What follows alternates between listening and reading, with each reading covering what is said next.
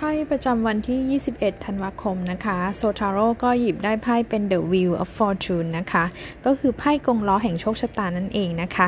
ใน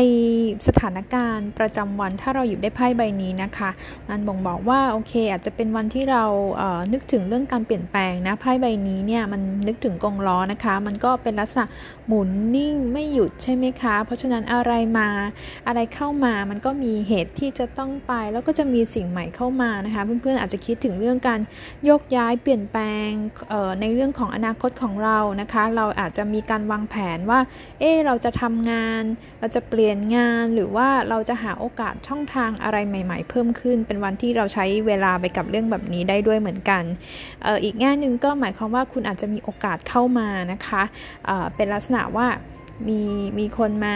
หยิบยื่นข้อเสนออะไรบางอย่างให้อย่างนี้ก็ได้นะคะ ซึ่ง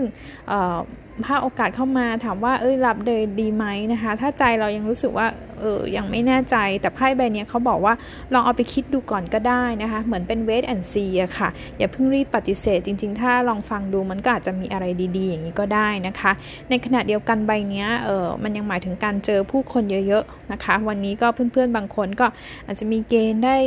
ต้องออกไปทำงานไปเจอคน หรือว่าช่วงนี้เป็นช่วงปลายปีเนาะก็สังสรรค์มี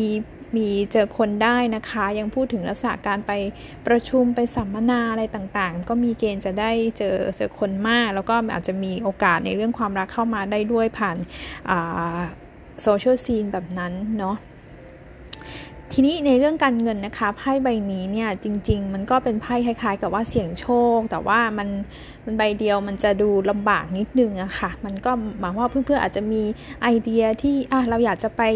เสี่ยงโชค หรือเราอยากไปลงทุนนะคะลงทุนหุ้น ลงทุนคริปโตแบบนี้ก็ได้นะคะ แต่มันไม่ได้บอกว่าใบเดียวมันจะอ่านเลยแล้วคุณมีดวงนะคุณต้องดูอย่างดูใบหื่นประกอบด้วยอย่างเงี้ยนะคะ ก็เป็นวันที่เราสนใจศึกษาเรื่องเรื่องพวกนี้ได้ด้วยเหมือนกันนะคะก็ขอให้ทุกคนมีวันที่ดีอีกวันหนึ่งนะคะ โชคดีค่ะ